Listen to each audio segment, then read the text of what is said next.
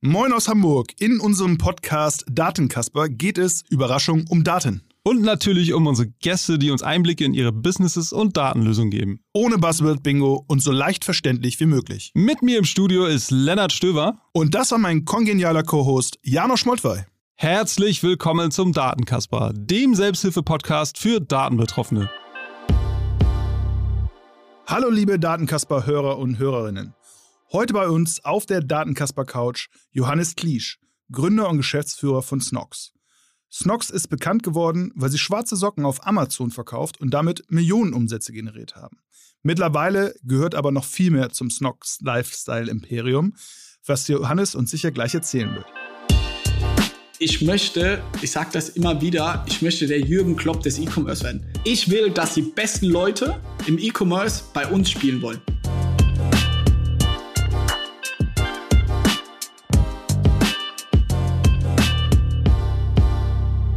Johannes, herzlich willkommen bei den Datenkaspern. Ja, ich freue mich. Ich habe richtig Bock drauf. Datenkasper ist ja vielversprechend. Wir reden hoffentlich heute viel über Daten. Darauf freue ich mich. Bist du denn ein Business- oder Datenkasper, Johannes? Wie würdest du dich einschätzen? Mm, schon eher dann Business-Kasper. Aber ich liebe auch Daten. Ja, Daten haben ja wahrscheinlich auch eine ziemlich äh, entscheidende Rolle gespielt in euer Wachstum, in, bei eurem Wachstum. Oder wie würdest du es einschätzen? Biaki, du hast es ja sehr schön äh, formuliert. Wir verkaufen irgendwie schwarze Socken. Also wir differenzieren uns überhaupt gar nicht eigentlich über das Produkt, sondern wir differenzieren uns über Online-Marketing. Wir differenzieren uns, dass wir die Daten, die uns diese ganzen Online-Kanäle ausspucken, besser interpretieren als die großen Konkurrenten wie Nike, Puma, Adidas, Falke. Ja, genau. Ich glaube, das habe ich ein bisschen bewusst so formuliert, weil ne, schwarze Socken ist als Produkt relativ kompetitiv, nehme ich mal an, und sich da so durchzusetzen, um Millionenumsätze auf Amazon zu generieren, was ja nicht euer einziger Standbein ist, das, ähm, das, das ist schon sehr beeindruckend. Aber wo wir gerade dabei sind, nicht euer einziges Standbein, erzähl doch mal ganz kurz so ein bisschen die Story bis heute, bis zu eurer, bis zu eurer Agentur, bis zu eurem Kaffee vielleicht sogar. Äh, ja, also gestartet vor fünf Jahren. Ein Traum von zwei Cousins, Felix und mir. Und ja, wir wollten einfach selbstständig sein. Wir waren richtig abgefuckt von unserem Job in der Bank. Wir wollten irgendwie was, so Selbstverwirklichung machen. Was habt ihr in der Bank gemacht? War es so Investmentmanager oder was? Ja, schön wär's. Das war unser Ziel. Wir haben ein duales Studium gemacht. Bedeutet, wir waren dann immer so sechs Monate in einer Abteilung. Also wirklich, es gibt auch viele Bilder, wie ich am Schalter mit auch älteren Damen und Herren stehe und ihnen so ganz typisch den Überweisungsträger ausfülle. Also es war jetzt kein äh, hoher Job irgendwie in der Bank, was ja auch vollkommen in Ordnung ist mit dem Alter damals. Aber ich habe da jetzt keine crazy geile Karriere hingelegt. Ja, ich kenne das. Ich habe auch ein duales Studium gemacht bei Unilever. Äh, da habe ich zwar keine alten Damen äh, den Überweisungsträger ausgefüllt, aber äh, Zahnpasta verkauft. Sowas in der Art. Und dann genau hast du auch gesagt, du willst selbstständig werden, oder wie? Ja, also, ich weiß ja auch nicht, aber lassen wir mal den Gast sprechen, ne? Ja, ja klar. Würde mich auch interessieren, also so ist es nicht. ähm, aber wir waren stehen geblieben, irgendwie bei der Bank Unglück, selbstständig machen und dann sind wir auf das Geschäftsmodell Amazon FBA aus den USA gestoßen. Das Geschäftsmodell bedeutet, dass Amazon im Endeffekt dein gesamtes Fulfillment, also die gesamte Logistik für dich übernimmt, auch große Teile des Kundenservice und du dich jetzt mal ganz vereinfacht gesagt auf den Verkauf konzentrierst. Und das fanden wir mega geil und spannend, weil es das erste Geschäftsmodell war, was nicht so schnell reich werden, komm in die WhatsApp-Gruppe war, sondern das irgendwie für uns Sinn macht. Und dann haben wir uns auf das Thema draufgestützt und haben hier ganz viele Podcasts, wo wir ja jetzt auch gerade hier sind beim Thema, ähm, angehört. Und wir fanden das sehr inspirierend. Also haben wir uns dazu entschlossen, dieses Geschäftsmodell durchzuziehen haben dann überlegt, hey, welches Produkt können wir denn verkaufen? Und zu der Zeit habe ich ein gutes Geld mit Verkauf von Sneakern verdient und habe dann gemerkt, Leute geben irgendwie einige hundert Euro für Schuhe und Sneaker aus, aber kaufen immer noch ihre Socken bei Primark etc. Also haben wir gesagt, lass uns doch auf Amazon Socken verkaufen. Jetzt stehen wir hier fünf Jahre später. Wir sind 60 Vollzeitleute. Wir machen dieses Jahr deutlich über 30 Millionen Euro Umsatz, haben keinen Investor drin. Im Laufe der Zeit sind wir von Socken weitergegangen zu Unterwäsche, erst Damen Unterwäsche, äh, erst Herrenunterwäsche, so rum, sorry, und dann dieses Jahr auf die Damenunterwäsche letztendlich. Und damit machen wir inzwischen tatsächlich auch mit dem ganzen Unterwäschebereich deutlich mehr Umsatz als mit den reinen Socken. Deswegen sage ich das auch in meinem Podcast. Wir werden sehr als Sockenmarke und Brand wahrgenommen, obwohl das so eigentlich gar nicht stimmt. Und genau, du hattest es äh, auch angesprochen. Wir haben letzt, nee, vor zwei Jahren haben wir die Firma noch Snoxalting gegründet. Wie der Name schon verlauten lässt, ist eine Consulting, also eine Beratungsfirma, daraus einfach entstanden, weil viele andere Firmen auch auf uns zugekommen sind. Am Anfang Freunde und dann später immer mehr andere Firmen auch. Hey, ihr macht doch Amazon so gut, ihr habt es mit schwarzen Socken geschafft, könnt ihr nicht unsere Schmuckteile auf Amazon verkaufen oder hier Trinkflaschen, wie auch immer. Und so ist die Idee entstanden. Inzwischen sind wir auch in unserer Beratung ähm, ja über zehn Vollzeitleute und letztes Jahr haben wir dann noch unseren Traum wahrgemacht, beziehungsweise jetzt Anfang diesen Jahres unser eigenes Café zu machen, das sogenannte Snox Coffee. Und dort war ich auch heute Morgen schon und es ist einfach geil, ein eigenes Café zu haben. So würde ich das formulieren. Das war im Kurzablauf die letzten fünf Jahre und ich möchte ganz klar sagen, ich bin für alles, das hört sich jetzt so easy peasy an, ich bin für alles super, super dankbar und ich weiß, dass es überhaupt nicht selbstverständlich ist, dass ich von dem Banker Jung am Schalter, der Überweisungsträger ausgefüllt hat, jetzt hier sitzt mit äh, 60 Vollzeitleuten. Ich glaube, wir haben viel dafür gearbeitet, aber in erster Linie hatten wir auch viel Glück, das richtige Timing und deswegen bin ich da einfach super, super dankbar für. Ja, ey, cool. Das hört sich richtig gut an. Also du hast schon viele ähm, von den Bucketlist-Items äh, abgearbeitet, wo, äh, wo ich noch dran arbeite.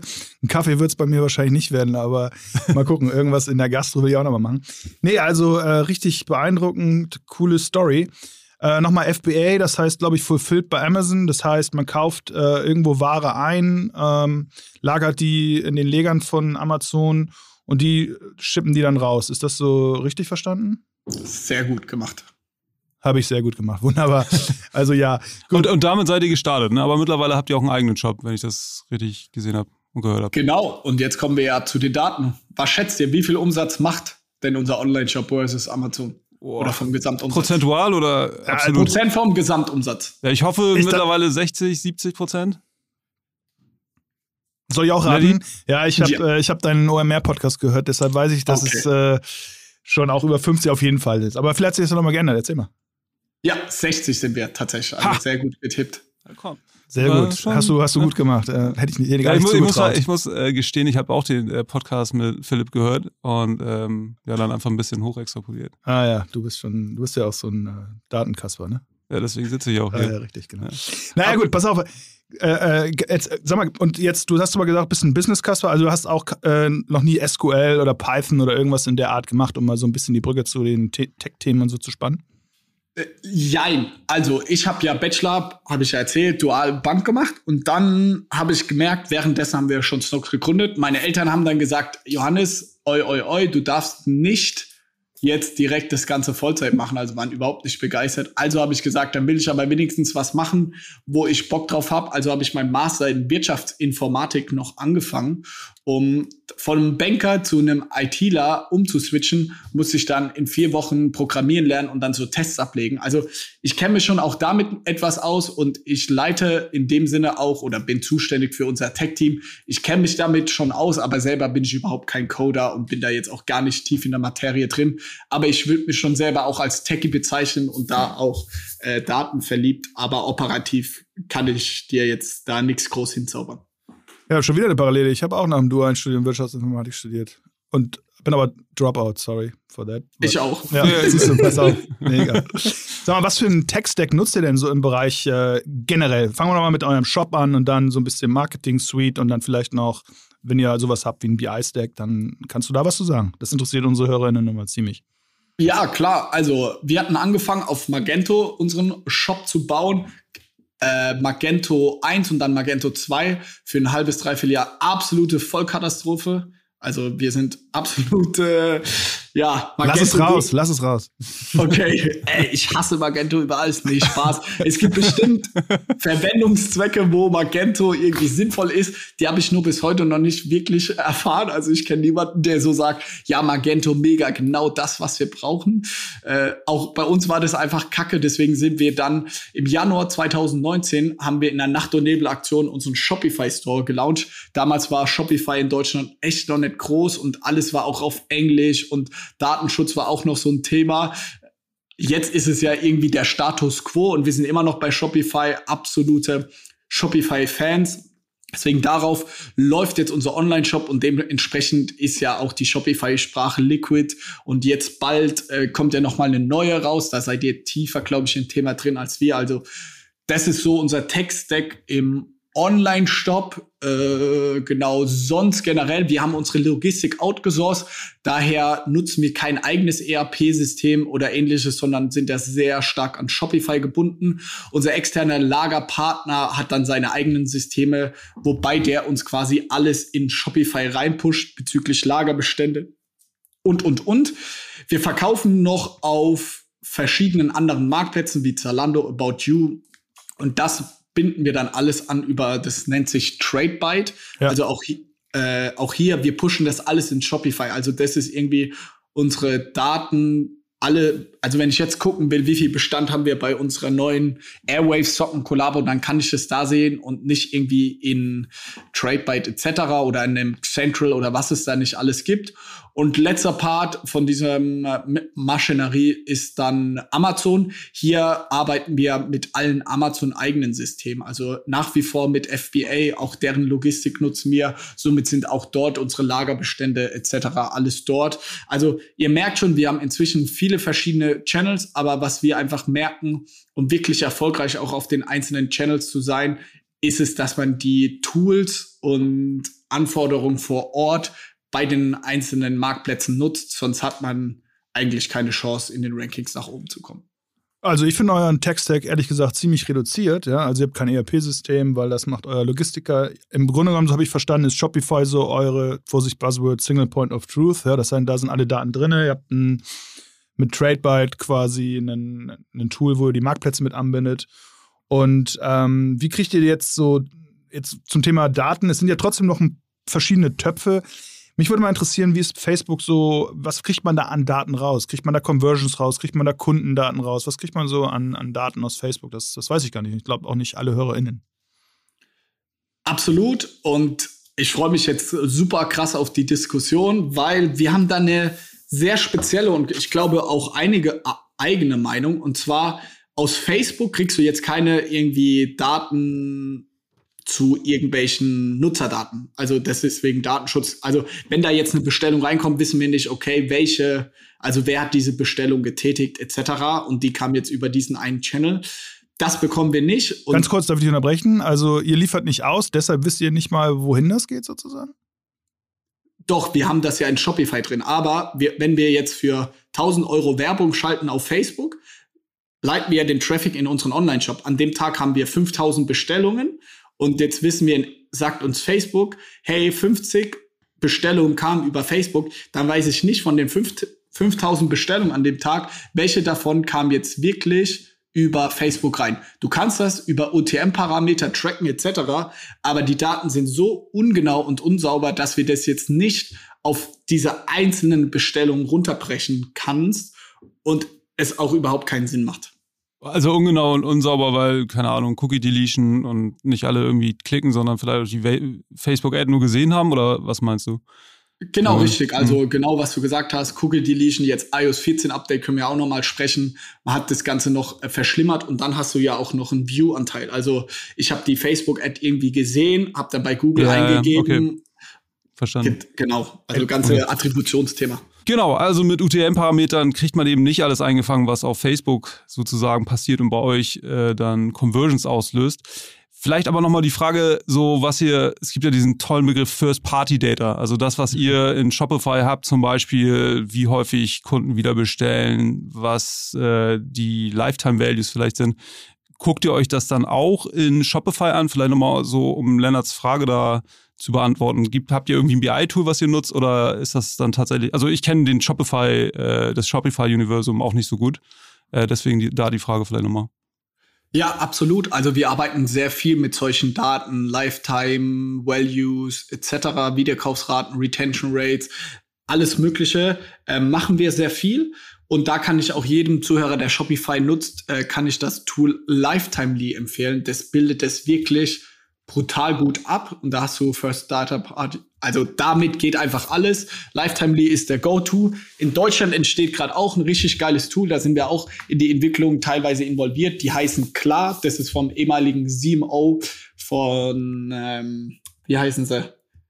Klar, C-L-A, nee, wie? Nee, klar, klar also klar. K, genau, klar, K-L-A-R und das ist vom 7O, wie heißen die? Y-Food, so. Ah. Und der baut gerade genau für Shopify quasi Plug and Play, so ein Data-Driven Tool und BI. Und das ist extrem stark und extrem gut.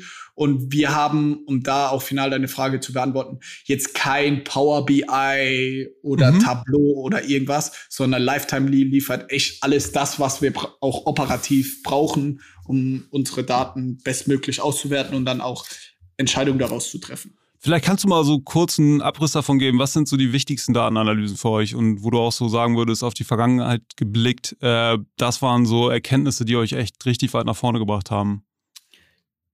Natürlich, die Channel-Verteilung ist für uns extrem wichtig. Also erstmal irgendwie Makroebene, wie viel Umsatz macht der Online-Shop, wie viel Amazon, wie viel Zalando etc. Wenn wir dann aber tiefer reingehen im eigenen Online-Shop, dann also wie viel machen die verschiedenen Channels? Also wie viel macht Facebook? Facebook ist für uns relativ teuer. Also wie viel machen wir auch über E-Mail-Marketing, weil das ein nahezu kostenloser Kanal ist. Das gucke ich mir sehr intensiv immer an und wir im Sales-Team sprechen auch sehr detailliert darüber, weil um das zu verstehen, wir sind alle in unserem Sales-Bereich sind nicht umsatzgetrieben, sondern wir sind in erster Linie Profit getrieben. Also jeder bei uns im Unternehmen, das vielleicht auch was Spezielleres sieht, sofort tagesgenau immer, wie viel Profit, wie viel EBIT wir machen. Also das kann jeder im Unternehmen, egal welche Hierarchie, kann das einsehen, weil wir, all, wir beide Gründer, Felix und ich, geben keine großen Umsatzziele vor, sondern immer EBIT-Ziele. Wir sind bootstrapped, wir haben keinen Investor drin, mir ist scheißegal, wie viel Umsatz wir machen, ich will eine gewisse Anzahl an Gewinn am Ende des Jahres dastehen haben. Und mit Hilfe dieser Tools wie Lifetime Lee können wir, ich kann jetzt schauen, wie viel Gewinn haben wir heute gemacht oder morgen früh, wie viel wir gestern gemacht haben. Somit weiß das Sales Team ganz genau, wo wir gerade stehen, wie auch die Channel-Verteilung ist. Und das sind so vor allem die Zahlen, die wir uns jetzt auf einer täglichen, wöchentlichen und monatlichen Basis sehr, sehr intensiv anschauen. Und dann im nächsten Schritt schauen wir auch die Entwicklung dieser Shares äh, uns sehr gut an. Dann, äh, ich glaube, jetzt wird es zu detailliert, aber um ein Beispiel hier zu nennen, wir schauen uns an E-Mail-Marketing. Wie ist der Verlauf? Wie viel vom Gesamtumsatz macht jetzt E-Mail-Marketing aus? Weil wir wissen, umso höher der Anteil ist, umso besser ist unsere Profitabilität, wie eben beschrieben, weil das halt nahezu kostenloser Channel ist. Was wir uns dann aber auch im nächsten Schritt anschauen, ist, wie ist die Retention Rate ähm, hat sich entwickelt. Also wie sind Kohorten, die im Januar bestellt haben, wie viel kaufen da nach 30 Tagen, nach 90 Tagen, nach 180 Tagen? Wie ist es mit der Kohorte Januar 2020 versus jetzt die Kohorte 2021? Schaffen wir, dass die äh, Retention Rates da hochgehen? Und dann schauen wir uns dann auch detaillierter noch an. Das machen wir aber nur einmal so im Monat. Okay, Leute, die ein zweites Mal bestellt haben, bestellen die das gleiche Produkt, also nochmal die Boxershorts schwarz in L, kaufen Sie dann eine andere Farbe oder gehen Sie dann eher in Socken über und daraus äh, leiten wir dann Sales-Aktionen ab oder irgendwelche ja, Marketingmaßnahmen, wie wir die Leute dann entsprechend bewerben. Kannst du das, weil das finde ich immer so spannend, äh, wenn man sich die Daten dann angeguckt hat und Insights generiert hat, was man dann tatsächlich damit macht. Kannst du da vielleicht nochmal ein Beispiel nennen für eine Marketingkampagne, die ihr daraus dann entsprechend ableiten könntet? Klar, also Konkretes Beispiel, bei uns ist der Sales Cycle ist so, der Kunde bestellt Boxershorts schwarz L, dann bekauft, dann ist die höchste Wahrscheinlichkeit, dass er noch ein zweites Mal bei uns bestellt zwischen den Tagen so 8 und 14. Also wenn Kunde nochmal bei uns bestellt, dann ist es mit einer sehr hohen Wahrscheinlichkeit innerhalb quasi, wenn wir jetzt mal wirklich konkret werden, er bestellt das Produkt, probiert es an, wäscht es vielleicht noch einmal und dann trifft er die Entscheidung, okay, bestelle ich nochmal oder nicht. Und wenn er nochmal bestellt, dann ist das fast immer das gleiche Produkt, sogar in der gleichen Farbe und eher weniger in anderen Farben. Also gerade bei den Männern sehen wir das extrem. Ich bestelle mir eine Packung Schwarz L, teste die und bestelle dann noch eine zweite Packung. Und daraus leiten wir halt ab, genau wann versenden wir unsere E-Mails. Also wir verschicken dann unsere E-Mail, wenn du bestellt hast, dann am zehnten Tag und sagen, hey, willst du nicht quasi die Boxershorts schwarz jetzt mit einem Klick einfach nochmal kaufen, so quasi, weil wir wissen, es ist extrem schwer, den Kunden dazu zu bringen, jetzt ein Produkt fremde, also Socken auf einmal zu bestellen. Das ist extrem schwer. Mhm. Ähm, das kriegen wir kaum hin. Und aber wir schaffen es super gut, dass er nochmal das gleiche Produkt bestellt. Wenn er es dann nochmal bestellt, dann fragen wir ihn so nach 14 Tagen, hey, wusstest du eigentlich schon, dass wir sogar auch Socken verkaufen? Und so passen wir dann quasi unsere E-Mail-Flow, unser ganzes CRM, passen wir so an die Daten an, weil wir wissen, was die Kunden am liebsten oder mit der höchsten Wahrscheinlichkeit wann, nach wie vielen Tagen, aber auch produktspezifisch, was sie nachbestellen. Aber das ist jetzt, äh, jetzt redest du von dem Kunden, den ihr kennt, weil er bei euch seinen Erstkauf im Shop gemacht hat, oder? Also, oder kennt ihr auch die Kunden aus äh, Amazon? Also könnt ihr sozusagen sehen in eurem System oder so, äh, hat äh, Erstkauf auf Amazon gemacht, schwarze Boxershort, und kommt ihr an diese Daten auch ran oder äh, wie, wie, wie sieht es da aus in dem Universum?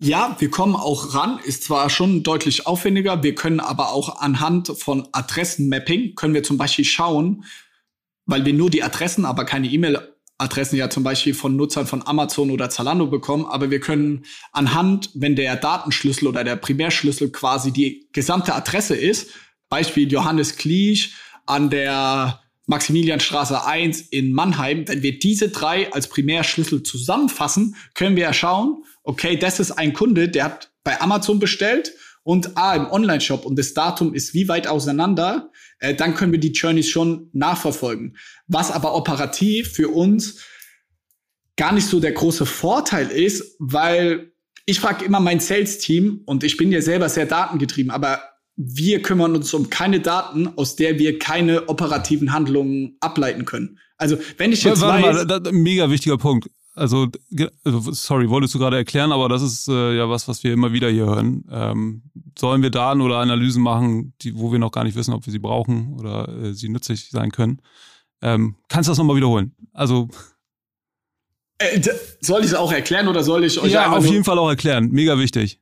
Also wir erheben keine Daten, mit der wir in der Praxis quasi nichts anfangen können. Mhm. Jetzt mal kurz in Richtung HR abgeschweift. Ich bin der absoluten Überzeugung, jeder Mensch ist immer quasi gestresst oder hat immer viel zu tun. Es wird niemals im Leben der Punkt kommen, wo du bei Stocks oder auch im anderen Unternehmen da sitzt und sagst, ach ja, ich habe ja die letzten zwölf Monate immer gesagt, ich habe so viel zu tun, ich schiebe das auf. Wenn es mal ruhiger ist, dann kümmere ich mich darum. Diesen Punkt gibt's einfach nicht. Daher, wenn es dich jetzt nicht weiterbringt, dann brauchst du es auch nicht. Sondern wenn du es irgendwann brauchen solltest, dann kannst du es ja dann die Daten für dann erheben. Also bedeutet wiederum, wir erstellen keine Daten, mit denen wir operativ keine Verbesserungen anfangen können. Also wenn wir eine neue Analyse machen, fragen wir uns immer, okay, und was machen wir mit denen? Was können wir daraus ableiten? Um jetzt wieder in meinem Beispiel zu sein oder auf eure Frage zurückzukommen. Ja, wir können sehen, wie viele Leute die Erstkauf machen sie bei Amazon und den Zweitkauf dann im Online-Shop. Wir können sehen, aber welche operativen Taten können wir davon ableiten? Und ich will ihn nicht zwanghaft mit irgendwelchen Discount-Codes durch zum Beispiel Briefwurfsendung oder so zwanghaft versuchen, in den Online-Shop zu bekommen, weil da ist wieder unsere Strategie. Der Kunde soll da kaufen unsere Produkte, wo er Bock drauf hat. Weil wenn ich einen Versuche mit Rabatten zu uns zu bringen, habe ich eine schlechtere Marge, als wenn er einfach organisch bei Amazon kauft. Und am Ende des Tages soll der Kunde glücklich sein. Summa summarum, also da das abzuschließen, wir haben uns die Daten ein, zwei Mal schon angeguckt, haben dann so mal, dass wir dafür ein Gefühl bekommen, aber wir können ja die Kunden gar nicht gut hin und her schieben, also lassen wir sie da, wo wir sind und wir gucken gerade so Retention Rates etc. uns vor allem im Online-Shop an, weil da haben wir ein CRM-System auf Amazon, wir können keine E-Mails groß rausschicken. Also brauche ich nicht wissen, wann bei Amazon die Kunden noch ein zweites, ein drittes Mal bestellen, weil ich kann da sie gar nicht mehr groß erreichen. Nee, nee, genau. Also ich, ich, ich verstehe das schon, dass du sagst, okay, der Amazon-Käufer, der geht da hin, weil er eh schon, weil er irgendwie Socken kaufen will, dann ihr rankt hoch, deshalb kauft er euch. Und äh, aber es ging mir ja darum, du hast gesagt, okay, du willst, äh, du willst gucken, wann ist der Zweitkauf und ähm, macht ja schon Sinn, wenn jetzt ein Kunde sowohl bei Amazon ab und zu euch kauft, als auch in eurem Shop, dass man halt diese Touchpoints in so einer äh, Betrachtung berücksichtigt. Und mir ging es da gar nicht so sehr um eine Grundsatzfrage, sondern eher, wie macht ihr das? Zieht ihr diese Daten dann? Also du hast sehr schön erklärt, dieses Matching. Man kann, man braucht nicht immer einen Unique ID Identifier, also nicht irgendwie eine Kundennummer oder eine E-Mail-Adresse, sondern man kann das auch über die Adresse teilweise relativ äh, gut zusammenführen. Und macht ihr das auch in Shopify oder macht ihr dann sowas einmal im Monat in Excel oder wie macht ihr sowas? Wir arbeiten da mit unserem Datenspezialisten zusammen und das Tool heißt dann DataX. Da matchen wir die ganzen Sachen. DataX, alles klar. Cool. Und euer CRM-System ganz kurz, weil wir das jetzt schon ein paar Mal erwähnt haben. Was nutzt ihr da? Klaviyo für E-Mails mhm. und seit neuestem machen wir auch sehr viel mit WhatsApp-Marketing. Und da arbeiten wir mit Charles zusammen. Also die zwei bilden quasi unser CRM ab. Super. Wie sieht's bei euch aus mit Influencern? Gibt es Socken-Influencer oder Unterhosen-Influencer? Sicherlich, oder? Ja, aber vor allem InfluencerInnen. Also wir sind da vor allem im weiblichen Segment unterwegs. Wir haben in den letzten zwei, drei Jahren viel ausprobiert. Nix hat funktioniert. In, ich, ich glaube, es gibt viele Podcasts, wo ich fluche darüber und sage, ey, Influencer-Marketing funktioniert für Socken einfach nicht. Dann haben wir eine sehr tolle Mitarbeiterin bekommen Anfang des Jahres, die liebe Ricarda, und die hat das ganze Thema neu aufgestellt, von vorne aufgerollt.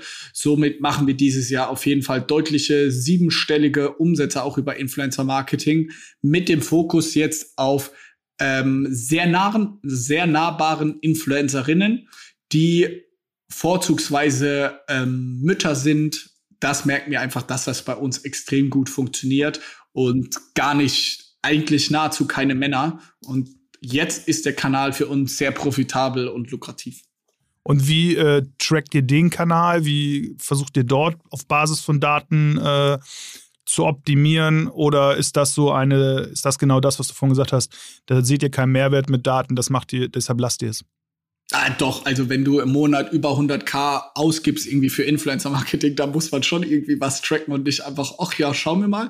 Also in allen Abteilungen sind wir sehr, sehr datengetrieben und im Influencer-Marketing bedeutet das äh, ganz klassisch über die Rabattcodes, die dann ein Influencer auch herausgibt. Das ist, sage ich mal, First Data, weil wenn jemand diesen Rabattcode gesehen hat, dann nutzt er den auch in erster Linie. Und zusätzlich nutzen wir auch UTM-Parameter, denn es gibt auch Tage, zum Beispiel an unserem Geburtstag, da gibt's bei uns in unserem Shop auf alles 20, 30 Prozent und da posten auch Influencer. Und die haben dann quasi keinen Rabattcode mehr. Aber weil wir davor immer dann vergleichen, der Rabattcode im Verhältnis zu den UTM-Parametern wissen wir, dass die, der Tracking-Verlust ziemlich genau 60 Prozent ist. Also wissen wir auch, wenn ein Influencer keinen Rabattcode hat, sondern nur so postet, können wir den Umsatz, den äh, uns Google Analytics ausgibt, via den UTM-Parametern ungefähr von 60 Prozent auf 100 Prozent hochrechnen und haben dann ein sehr gutes Gefühl dafür, ist ein Influencer irgendwie profitabel oder eben nicht. Also das heißt, würden nochmal so 40 Prozent hinzukommen, weil irgendwie genau. zusätzlich zu den Klicks, die irgendwie bei Google Analytics erfasst worden sind. Das ja. heißt aber auch, Google Analytics nutzt ihr auch schon, um, um sozusagen das Attributionsthema zu lösen und, und zu schauen, wer über welche Kanäle gekommen ist. Ja, ich glaube, also das ist unser Nummer eins Tool und wir gucken mhm. uns hier das Attributionsthema immer sehr stark auf einer Makroebene an und mhm. versuchen Trends herauszufiltern, weil es gibt kein Tool, meiner Meinung nach, das der jetzt auf die sage ich mal, auf fünf oder vier Prozent genau dir sagen kann, welcher Channel jetzt wie viel gemacht hat. Aber du weißt halt, sind es fünf oder zehn Prozent. Und so versuchen wir so diese Makrotrends und Attribution und vorbereiteten Conversions etc. auf so einer Ebene anzuschauen, um zu verstehen, wie die Customer Journeys in den verschiedenen Channels auch sind. Habt ihr so Kanäle, also äh, vielleicht eine Frage von, von mir aus der Attributionsecke, äh, weil das ja so ein bisschen mein Leidenschaftsthema ist. Habt ihr so Kanäle, wo ihr wisst, die funktionieren irgendwie gut zusammen oder geht ihr immer eher so von auch vielleicht wegen dem Produkt, so von, von einer kurzen Customer Journey aus, äh, ein Klick, Instagram ähm, und, und Abfahrt oder ja.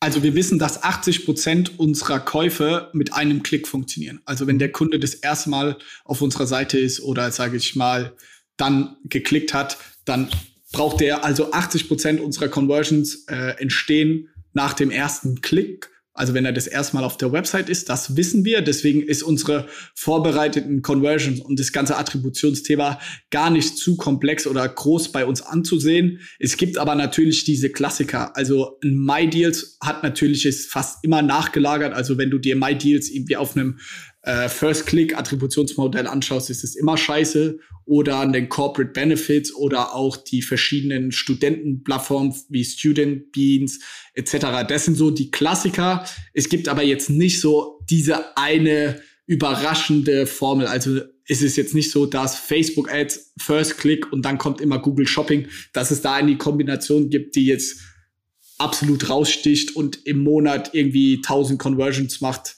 Äh, die man sonst vielleicht nicht denken würde.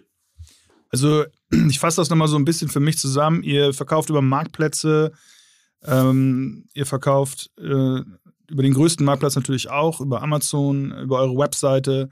Kurz da reingrätschen, für im Fashion-Bereich ist Amazon nur Platz 3. Also ist gar nicht der größte Marktplatz. Ah, okay, also über Marktplätze, über eure äh, Webseite. Ähm, ihr, ihr habt, äh, nutzt auch viel natürlich das ganze Universum rund um Facebook, auch im Kontext von ähm, äh, äh, Influencer-Marketing.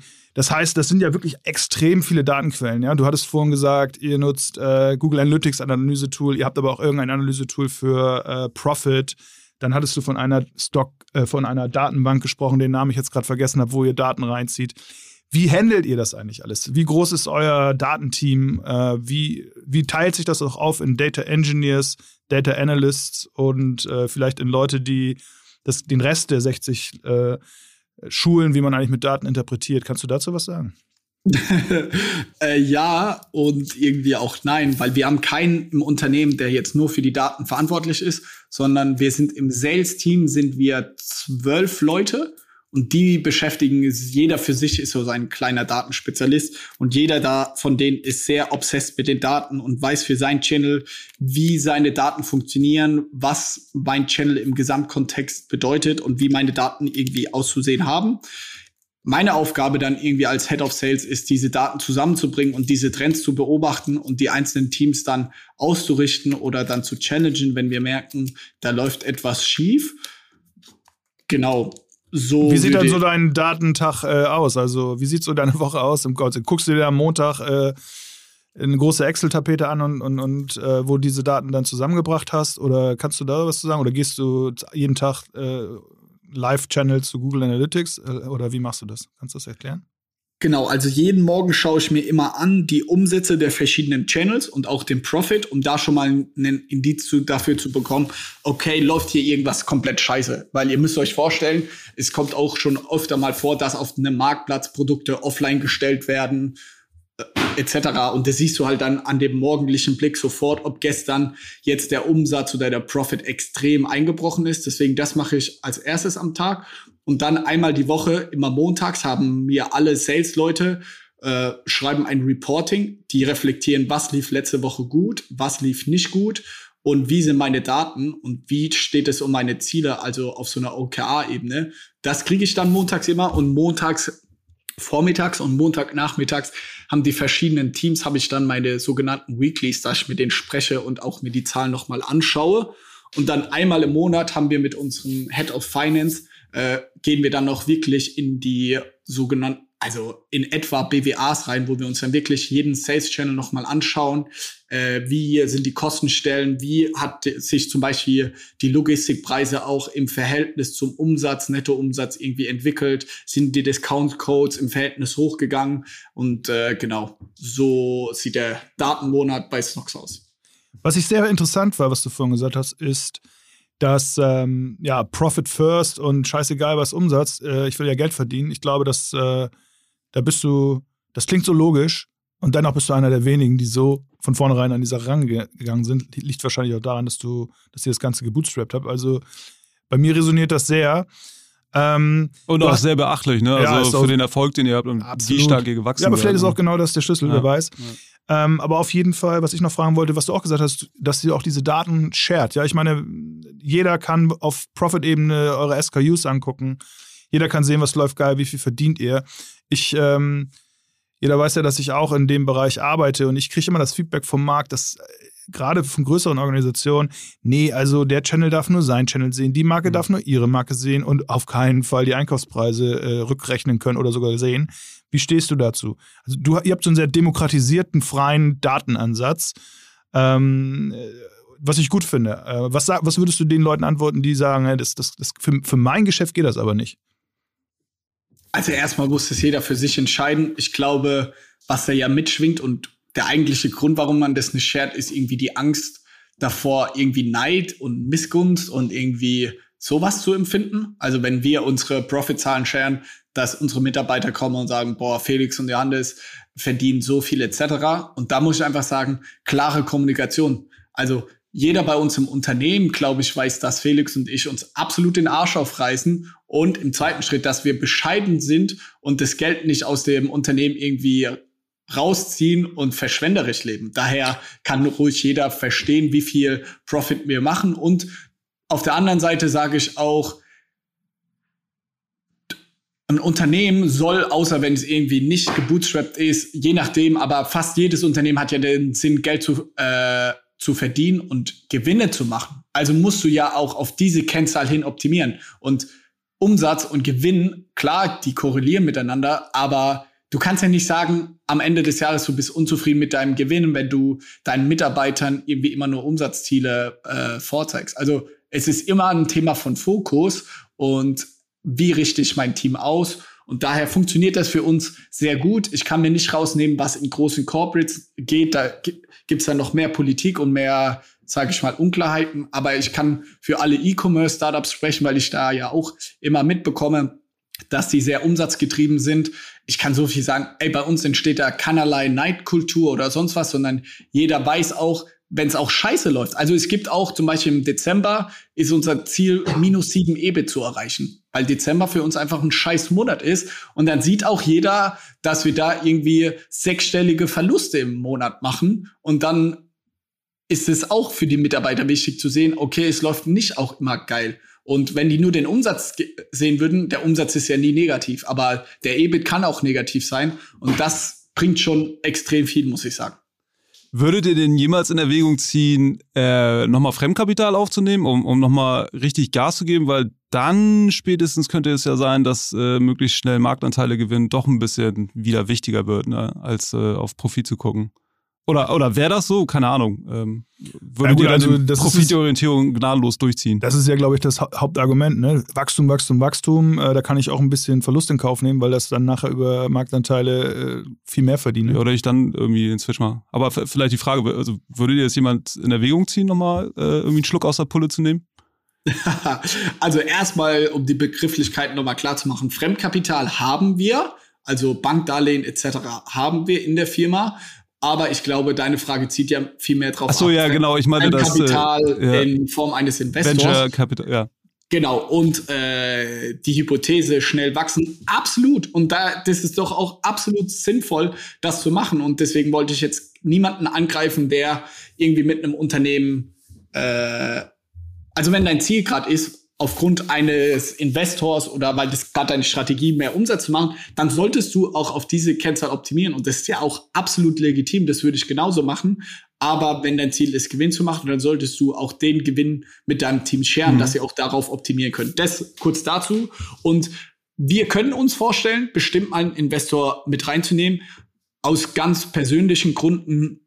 Man muss ja sagen, wir sind zwei Studenten damals haben das gegründet. Wir haben, wir kommen nicht aus einem reichen Elternhaus und wir haben uns bis heute auch keine Unsummen ausgezahlt. Und wir kommen jetzt auch einfach in so eine Größe ähm, mit dieses Jahr über 30 Millionen Euro Umsatz, wo man natürlich sich schon persönlich hinterfragt, wie wäre es denn jetzt, ähm, ein bisschen Geld hinter die Brandmauer zu bringen, weil das einfach auch Summen sind, wo ich meinen Le Eltern wirklich ein wunderschönes Leben ermöglichen könnte. Es geht hier nicht um mich, sondern hey, wir gehen seit fünf Jahren immer nur all in und machen alles, was wir können. Ist es nicht vielleicht jetzt auch an der Zeit, ein paar Prozente auch mal abzugeben, um ja, wie ich eben ein paar Chips vom Tisch zu nehmen? Das ist, glaube ich, was ganz Natürliches, äh, was aus einer emotionalen Natur rauskommt. Und dann je nachdem, was, mit was für einem Partner man dann geht, kann sich die Strategie des Unternehmens, wie stark man wächst, durchaus ändern. Ich kann aber so viel sagen, wir sind dieses Jahr über 160 Prozent gewachsen. Ob ich da noch viel schneller wachsen wollen würde, glaube ich, irgendwann wird es aus im E-Commerce auch irgendwann ungesund, weil das Team mhm. dann zu schnell wächst und ich würde niemals Wachstum über eine geile Kultur stellen. Mhm. Ja, spannend. Ja, und ich glaube, das ist auch der Punkt, den ich eigentlich noch viel mehr meinte ihr habt eine geile äh, Kultur, äh, ihr gönnt euch das, ja, klar, die wissen alle, was ihr quasi am Ende für einen Profit habt. Aber mir ging es auch so ein bisschen darum, ob Gefahr besteht, dass man da halt, äh, dass jemand auch mal rausgeht und sagt, okay, hier, äh, ich kann ja genau sehen, äh, was gut läuft. Ich mache das jetzt auch nochmal parallel. Aber ja, äh, also das könnte auch noch eine Gefahr sein.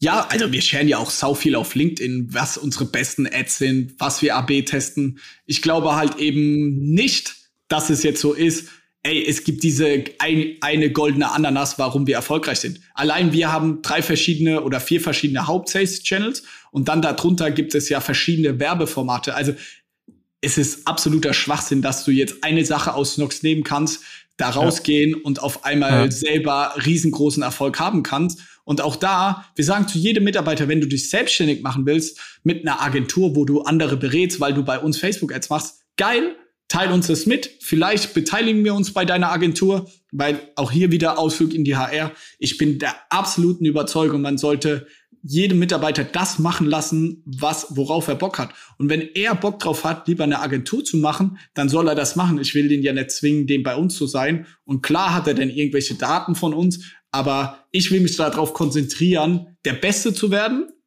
und nicht versuchen, irgendwie alles möglich geheimnisvoll zu machen, weil das raubt mir Energie, alles immer geheimnisvoll zu machen. Die Energie will ich mhm. lieber drauf verwenden, der Beste zu werden. Ja, ja mega cooler Approach, finde ich, finde ich sehr ja, spannend. Absolutes Plädoyer für Offenheit, transparent. Datendemokratisierung, ja. wie ich es gerne nenne. Ganz kurz, weil du LinkedIn erwähnt hast. Also ich habe das auch so ein bisschen, äh, ich, ich bin sozusagen Stalker und Follower von dir auf äh, LinkedIn auch. Ähm, und ich, mich würde mal interessieren, was so die Motivation dahinter ist, so viel da rauszuhauen. Also, weil so Sei vorsichtig, wenn er stalkt.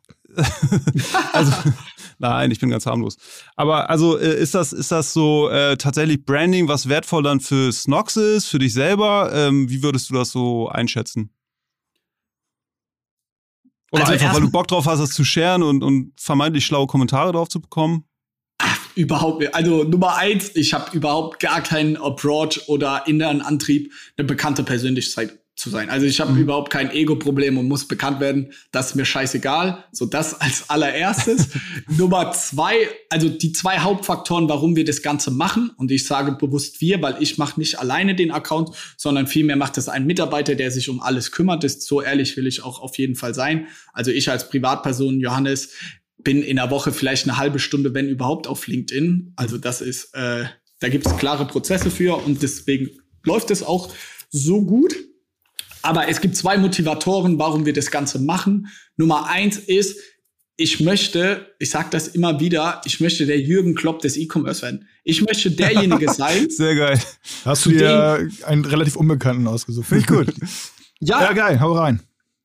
Ich will, dass die besten Leute im E-Commerce bei uns spielen wollen weil die wissen, die uns kennen durch LinkedIn oder was auch immer, weil die sehen, ah, die machen geilen Scheiß, zu denen will ich kommen, weil die machen den End Endlevel-Shit. Und genauso sehe ich Jürgen Klopp. Zu dem wollen die besten Spieler, weil ab einem gewissen Level kann sich irgendwie jetzt ein Haaland aussuchen. Gehe ich zu Liverpool, gehe ich zu Real, gehe ich zu Bass. Das ist dem scheißegal. Der geht dann zu den Leuten, wo, wo er am meisten lernen kann, wo er seine Träume verwirklichen kann. Das ist Nummer eins, warum ich das mit LinkedIn mache. Und Nummer zwei ist, weil wir einfach super mit super tollen, inspirierenden Leuten irgendwie in Kontakt kommen. Ihr hattet beide den OMR-Podcast schon erwähnt. Ey, wir sind vom Umsatz her überhaupt nicht die Überbanger, so dass OMR uns, glaube ich, ohne diese ganzen LinkedIn-Aktivitäten etc. eingeladen hätte. Weil wir aber so viel sharen und dadurch irgendwie auf so viele tolle Leute kennengelernt haben, haben wir die Chance, bei OMR zu sein. Oder anderes Beispiel, Tino Krause, Deutschland Facebook-Chef ich habe seine WhatsApp-Nummer und der hat uns schon zwei, dreimal den Arsch gerettet, weil unser Facebook-Account oder eine Ad irgendwie gesperrt war. Und Tino ist so ein geiler Typ. Ich schreibe ihm, ey Tino, kannst du mir helfen? An einem Sonntag, er ruft mich an und hilft uns einfach. Das tut aber gut jetzt, dass Facebook mal nicht gebasht wird in einem Podcast, sondern oder irgendwelche Leute äh, Facebook live löschen von ihren Handys äh, während des Podcasts, sondern hier mal ein bisschen Props auch an Facebook wiederkommen. Sehr gut. Also bei Facebook und was in den letzten Monaten da passiert ist, kann man, glaube ich, super stark und kontrovers diskutieren. Ja, klar. Aber Tino Krause und das ganze Deutschland-Facebook-Team ist der absolute Wahnsinn. Also wir haben ja Kontakt irgendwie auch mit TikTok, mit Amazon, wir haben ja überall und glücklicherweise dafür sind wir sehr dankbar, Account Manager, die sich, weil wir eine gewisse Größe haben, um uns kümmern, wenn wir Fragen haben etc. Aber es gibt kein vergleichbares Team wie das Facebook-Team. Wenn man da Probleme hat, wir haben so viele tolle Ansprechpartner, ob Sören, ob Tino ist, die helfen uns immer und sind so krank responsive, ob unter der Woche oder am Wochenende. Also das will ich schon mal gesagt haben. Und diesen Zugang zu so tollen Leuten und Persönlichkeiten hätten wir einfach nicht, wenn wir nicht so aktiv auf LinkedIn wären. Mhm. Du kommst ja, du sagst ja gerade, ähm, du kommst aus dem Sneaker-Business, äh, wo ja Kollabo ein Riesenthema sind, ne? Und äh, geht der jetzt auch rein? Ich habe gesehen, ihr macht mit Pari äh, eine Kollabo, ihr macht mit Airwaves oder irgendeinem so Kaugummi eine Kollabo. Ist das jetzt der neueste Shit? Ich glaube, es ist ein Bestandteil irgendwie unserer Marketingplans äh, und unserer Strategie. Und das ist, glaube ich, ganz geil, um dann nochmal neue Kundschaften abzuholen und da so einen kleinen Big Bang zu haben und mehr Word of Mouth, neben unseren ganzen langweiligen schwarzen Produkten, wo sich keiner jetzt groß irgendwie mit seinen Freunden unterhält. Deswegen, es wird ein Teil sein, aber es wird jetzt nicht so sein, dass wir uns darüber von unserer Konkurrenz nur noch differenzieren und nächstes Jahr 40 verschiedene Kollabos rauskommen. Verstehe. Super, schon mal vielen Dank für den Input. Wir kommen jetzt so langsam zum Ende. Eine der Standardfragen ist, was ist der größte Datenfuck-up, den du miterlebt hast oder vielleicht sogar verursacht hast? Also da gibt es viele verschiedene Sachen, aber eine Anekdote, die ich gerne erzähle, ist vor allem an der Anfangszeit und da hatten wir einfach, da tun Fehler noch mal mehr weh, weil du dir weniger erlauben kannst in dem Sinne. Da war es so, wir zwei haben immer, ja, am Tag haben wir, boah, zu der Zeit, ich glaube, so 50 Verkäufe gehabt bei Amazon und es war auch noch so eine Zeit, wo du am Tag bestimmt 30 Mal deine Amazon-App aktualisiert hast und wirklich so obsessed war, so, oh geil, wie läuft's heute? Und dann immer auch schlechte Laune hatte, wenn es um 18 Uhr irgendwie erst statt 40 Verkäufe erst 32 waren, dann hattest du beim Abendessen mit deiner Mutter schon eine richtige Fresse im Gesicht. Und dann war ein Tag, äh, sind wir, also bin ich aufgestanden, ich aktualisiert morgens, okay, 80 Verkäufe direkt am Start. Ich so, what the fuck? Dann Zähne geputzt, fertig gemacht, auf dem Weg zur Uni nochmal aktualisiert, 220 Sales. Und da war ich so, ach du heilige Scheiße. Ich war der bestgelaunteste Mensch, glaube ich, in der Uni, obwohl es irgendwie noch so früh am Morgen war. Dann waren es irgendwie 300 Verkäufe irgendwie obwohl es zu diesem Zeitpunkt am Tag vielleicht zehn waren im Verhältnis. Da war der Punkt, und da komme ich auch wieder zu. da wurdest du skeptisch. Ja, und das finde ich auch, und das ist so ein Learning, was ich gelernt habe die letzten fünf Jahre. Wenn die Zahlen oder Daten zu schön sind, um wahr zu sein, dann schau zwei, dreimal hin, weil da kann etwas nicht stimmen. Du musst schon, auch wenn man sehr datengetrieben ist, schon mit dem, mit einem gesunden Menschenverstand da reingehen und sich hinterfragen, ey, kann das denn sein, dass auch vielleicht Facebook am Gesamtumsatz 95 Prozent vom Umsatz macht oder so. Also schon immer das hinterfragen. Was hat dein Facebook-Kontakt dazu gesagt oder hast du nicht? Das war der Grund vor allen Dingen. Genau, damals, das war komplett Amazon, also da nicht äh, okay. Facebook mit reinziehen. Ich habe dann Felix erstmal mein Mitgründer angerufen, habe gesagt, ey Felix, hast du es gesehen? Der so, ja Mann, ey, das ist so krank. Ich so, Felix, kann das wirklich sein? Der so, ja. Und dann haben wir rumphilosophiert. Vielleicht sind wir irgendwie bei Amazon auf die Startseite gekommen. Vielleicht haben die uns in irgendeinem Newsletter geteilt. Und dann haben wir gesagt, okay, wir gucken mal. Wieder eine Stunde später, statt 300 waren es dann inzwischen 450 Sales. Und dann habe ich gedacht. Ihr saß schon in der Bar und habt schon angefangen, ein Bierchen zu euch zu nehmen, oder wie? Ja, so ungefähr haben wir uns gefühlt. Ich war im Unterricht und ich war halt die ganze Zeit nur am Handy, hab gedacht, alter Vater, was geht hier ab? Dann bin ich, habe ich gedacht, ey, ich guck mir einfach mal die Seite an. Alles war normal. Dann habe ich gedacht, ey, ich mache mal eine Testbestellung. Dann habe ich eine Testbestellung gemacht und auf einmal beim Checkout haben die Socken anstatt 20 Euro nur noch 10 Cent gekostet. ah ja, okay. und dann war ich so, hä? Und dann Lösung des Ganzen war, Felix wollte für einen Kumpel einen 99% Discount-Code erstellen, den er nutzen kann. er hat das falsch eingestellt und somit konnte, wurde bei jedem auch noch automatisch, wenn er was gekauft hat, wurde 99% abgezogen im Checkout. Und das Schlimme war dann auch noch, dass das Ding auf MyDeals heiß gelaufen ist. Wir hatten zweieinhalbtausend Grad, wenn sich Leute damit auskennen. Wir waren Top 1 Trend und alle Leute haben sich dumm und dämlich bestellt. Und noch, schlimm, ja, ja, noch schlimmer war es, Amazon FBA, die machen die Logistik für dich und alles Prime innerhalb von einem Tag da. Deswegen, du kannst nichts stornieren. Also die Sachen gehen ja quasi instant raus in Pakete. Wir konnten nichts stoppen. Wir haben damals, haben wir, ich weiß noch, über 1000 Bestellungen gehabt. Und wir haben normal, nochmal zur Erinnerung, wir haben 30 normal bis 50 am Tag gehabt. Wir hatten also fast einen Monatsbestand haben wir weggejagt. Wir waren komplett dann ausverkauft. Wir haben kein Geld zurückbekommen. Und das ah, war ein richtiger Fuck-up. Wir waren dann einen Monat ausverkauft. Wir waren noch ganz am Anfang. Und das war, glaube ich, so einer der schlimmsten Daten-Fuck-ups für uns, weil wir im ersten Moment auch diese emotionale Achterbahn. Erst denkst du, mega, das wird der beste Tag ever. Und am Ende war es irgendwie der schlimmste Tag ever. Ja, das ist heftig. Oh Mann. Ja, krasse Story. Einer eine der auf jeden Fall Top 3 Stories, glaube ich, hier, was so Datenfuck-Ups angeht. Das kann man sagen, ja. ja Boah, da will ich mich eigentlich nicht einreihen, aber trotzdem nehme ich den Podon, ja. Äh, ja, Podiumplatz an. Sehr cool. Ja, super, Johannes. Ähm, vielen Dank schon mal für die offene Schilderung und echt beachtlich, was ihr macht. Finde ich auch einen mega sympathischen Dude. Ähm, sehr humble, auch dass du gesagt hast, vom Bank Bankerjungen jetzt mit äh, 30 Millionen Euro Umsatz und eigenem Café. Ähm, was ich mega spannend finde, ist eure Profitorientierung und, und noch interessanter, wie krass datenorientiert ihr seid. Ähm, ich glaube, das ist, ist, ist dir vielleicht gar nicht so sehr bewusst, aber wir sprechen ja mit ziemlich vielen Gästen hier und dass deine Sales-Leute und die Marketing-Leute halt selber so data-driven sind, das ist, glaube ich, auch einer der Gründe, warum ihr so verdammt erfolgreich seid. Und äh, besonders geil finde ich, dass du der Jürgen Klopp des E-Commerce werden willst. Ich glaube, du bist gerade so auf Nagelsmann-Level vielleicht. Äh, mega, also mega Respekt. Und äh, wünsche dir nur alles und euch natürlich als ganzes Team alles, alles Gute und hoffe, dass wir irgendwie weiter in Kontakt bleiben. Vielleicht äh, hast du ja Bock, nochmal in einem Jahr vorbeizuschneiden hier im Podcast oder kommst da noch direkt vorbei. Vielen lieben Dank für die ganzen Inhalte. Super, ja, super viel Spaß gemacht am Freitagnachmittag, das hier aufzunehmen. So, ich glaube, ja. Ich reiß gleich eine Büchse mit dir auf. Du reißt gleich noch was auf?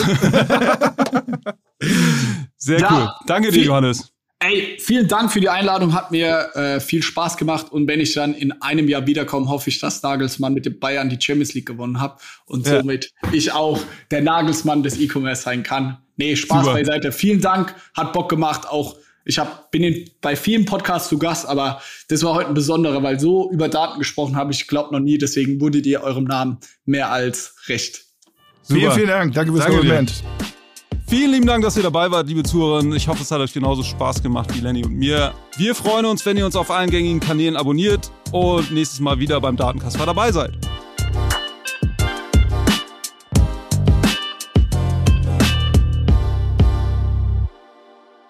Dieser Podcast wird produziert von Podstars